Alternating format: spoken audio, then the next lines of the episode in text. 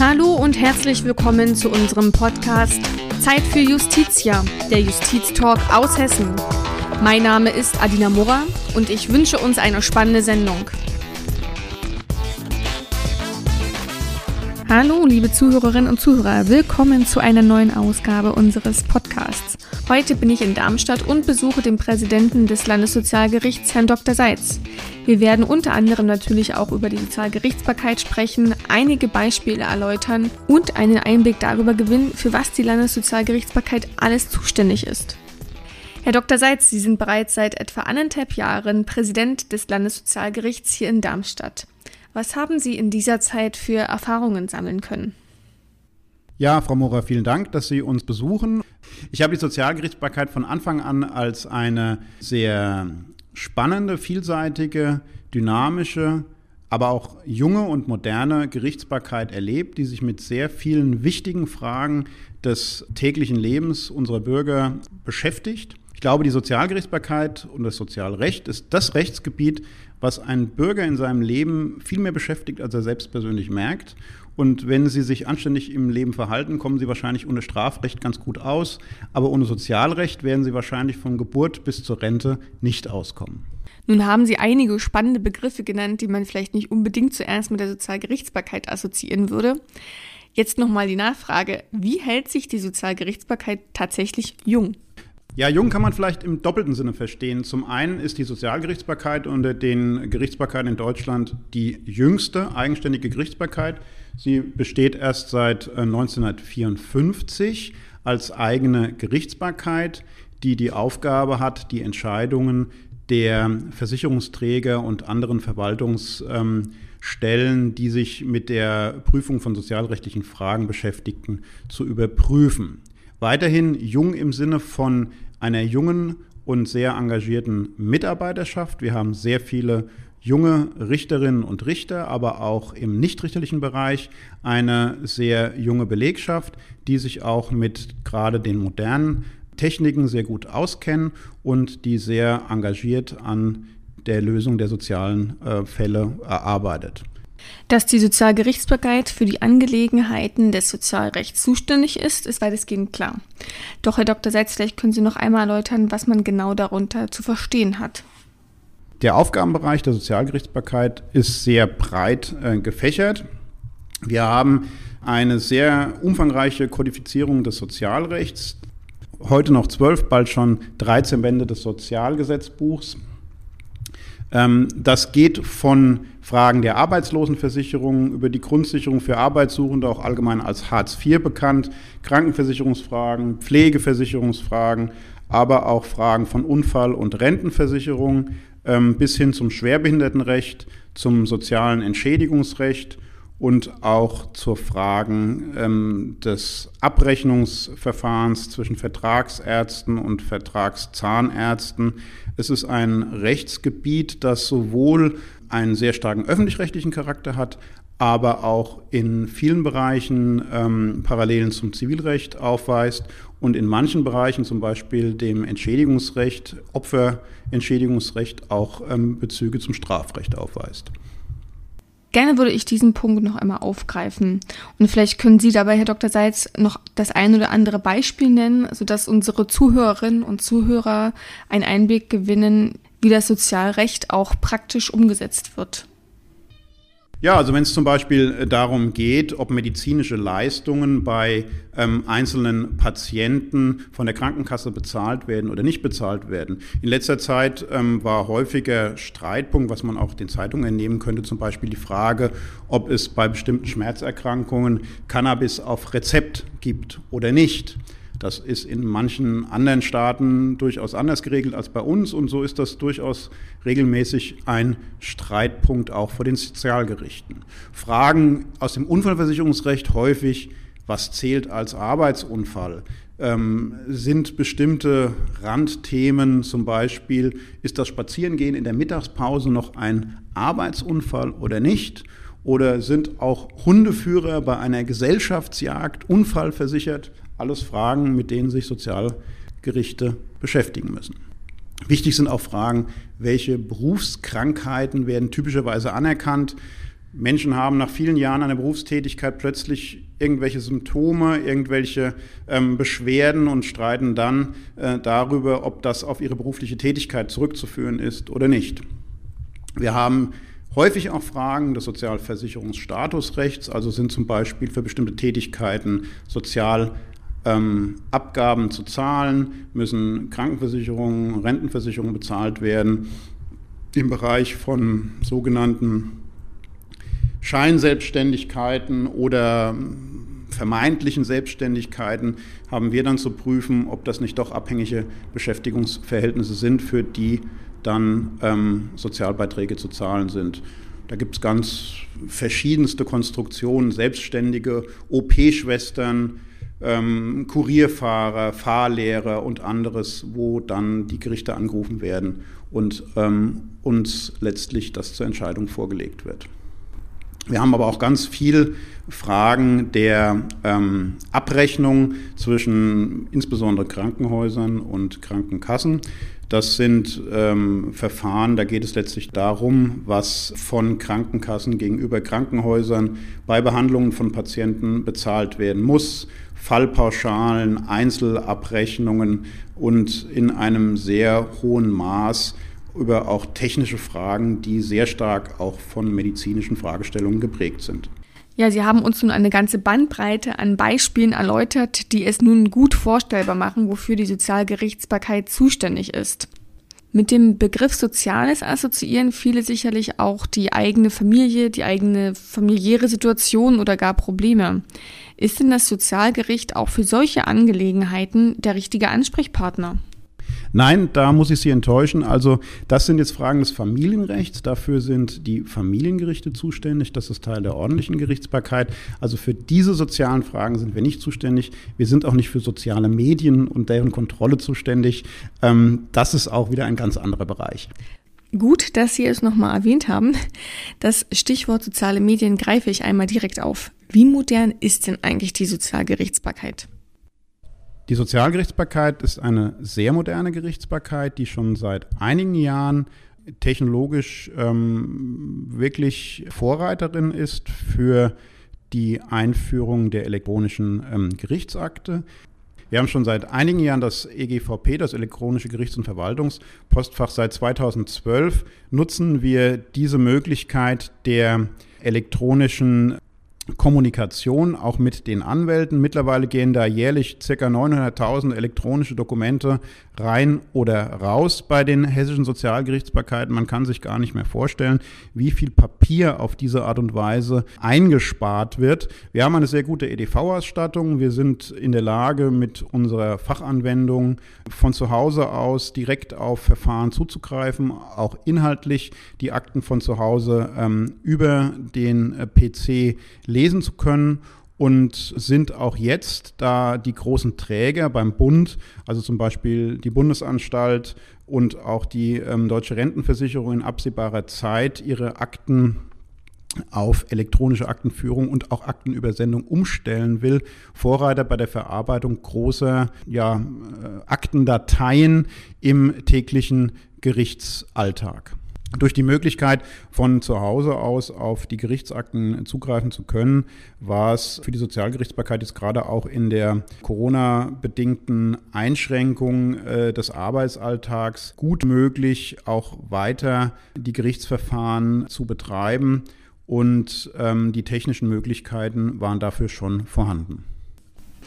Wenn man jetzt einmal auf die öffentliche Debatte blickt, erkennt man immer wiederkehrende Diskussionen zu den Themen Hartz IV, Kindergeld oder auch Grundrente. Wie muss man sich das denn vorstellen? Wird das Sozialrecht dahingehend immer wieder angepasst und aktualisiert?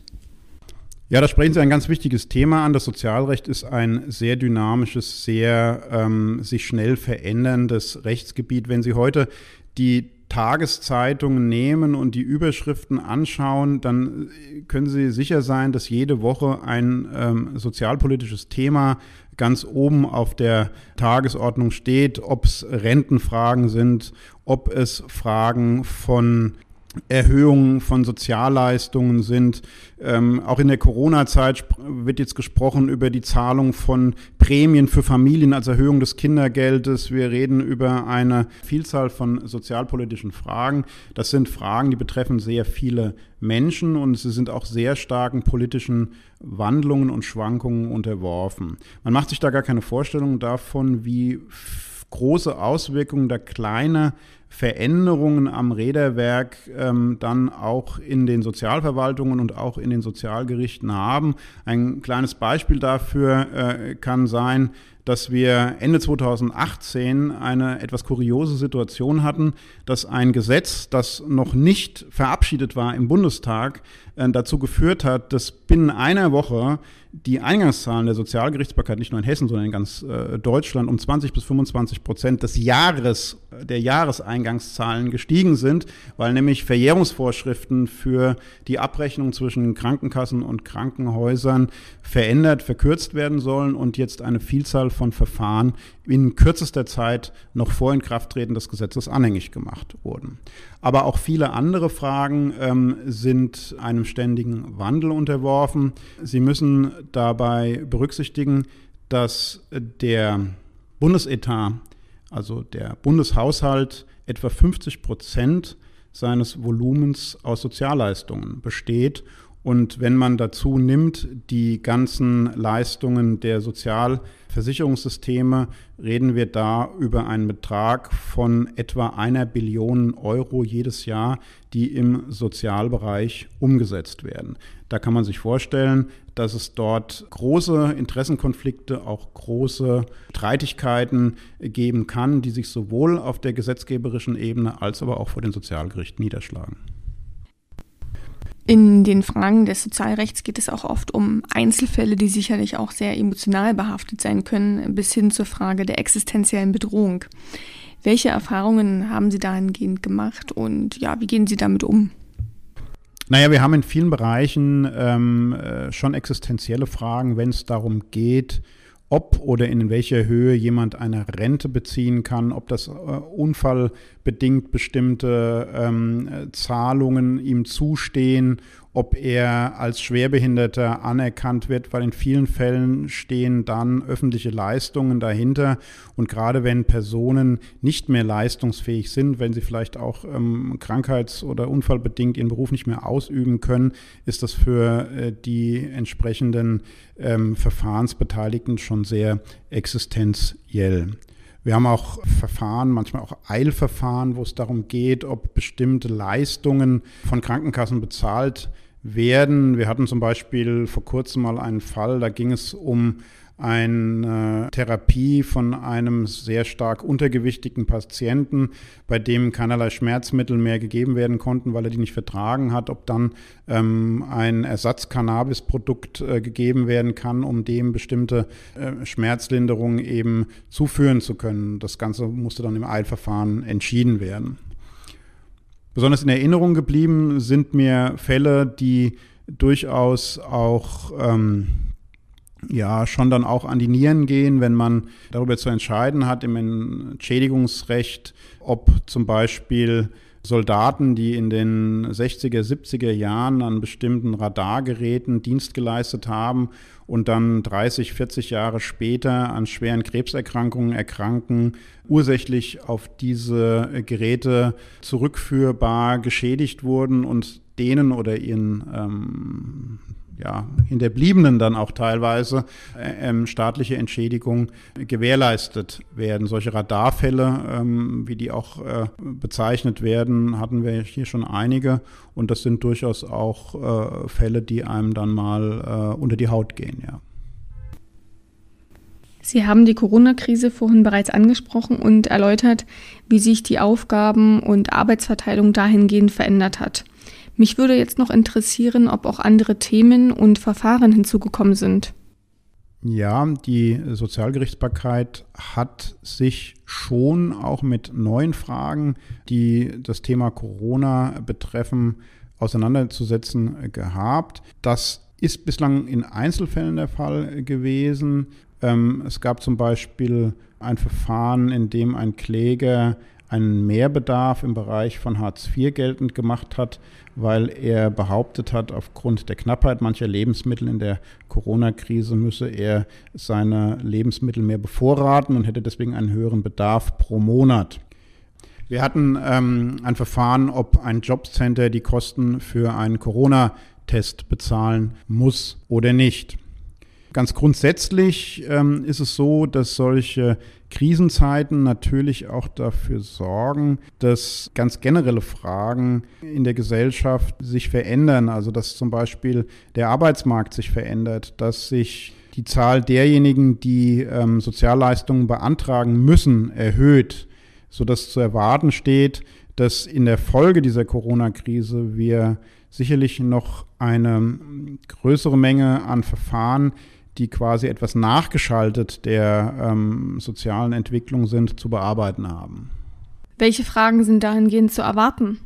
Ja, das werden äh, voraussichtlich ähm, Verfahren im Bereich der, der Zahlung von Arbeitslosengeld sein, Streitigkeiten um Kurzarbeitergeld, aber auch Fragen, die sich ähm, um die Grundsicherung drehen, äh, so im allgemeinen Sprachgebrauch Hartz IV und Sozialhilfe. Nun versuchen wir mal einen Blick in die Glaskugel zu werfen und schauen in die Zukunft der Sozialgerichtsbarkeit. Was denken Sie, was bleibt von der Corona-Krise? Wie werden Sie mit den Folgen umgehen können? Und wo sehen Sie die Sozialgerichtsbarkeit in zehn Jahren? Eine solche Prognose ist natürlich schwierig, aber ich will es mal unterscheiden. Wenn man so die relativ nähere Entwicklung sieht, werden wir sicherlich in den nächsten Jahren nicht nur in der Sozialgerichtsbarkeit, sondern allgemein in der Justiz eine zunehmende und immer stärker werdende Digitalisierung erleben, die hin zu elektronischen Akten, die wir in der Sozialgerichtsbarkeit heute schon zu einem Großteil haben, hingehen wird, sodass wir uns in diesem Bereich schon sehr gut gerüstet sehen. Was die inhaltliche, die thematische Entwicklung angeht, ist das sehr schwer zu prognostizieren, weil sozialrechtliche Themen sind Themen, die sehr stark von der wirtschaftlichen Entwicklung, von der gesellschaftlichen Entwicklung, aber auch von politischen Grundentscheidungen abhängig sind, sodass man ähm, hier letztlich eine Prognose nur sehr schwer abgeben kann. Was jetzt die Folgen der Corona-Krise angeht, so hoffen wir darauf, wie glaube ich äh, die gesamte Welt darauf hofft, dass wir da in einer überschaubaren Zeit durchgekommen sein werden. Wir sehen uns aufgrund unserer technischen und auch besonders der personellen Ausstattung, der Motivation der Mitarbeiter, aber gut aufgestellt, um auch die Herausforderungen dieser Krise zu bewältigen. Herr Dr. Seitz, dann vielen Dank für das interessante Gespräch und die spannenden Einblicke. Ja, dann bedanke ich mich auch ganz herzlich für das angenehme Gespräch. Liebe Zuhörerinnen und Zuhörer, das war bereits die sechste Folge unseres Podcasts und ich bin mir sicher, die kommende wird mindestens genauso spannend werden. Deshalb wieder einschalten, wenn es wieder heißt Zeit für Justitia, der Justiztalk aus Hessen.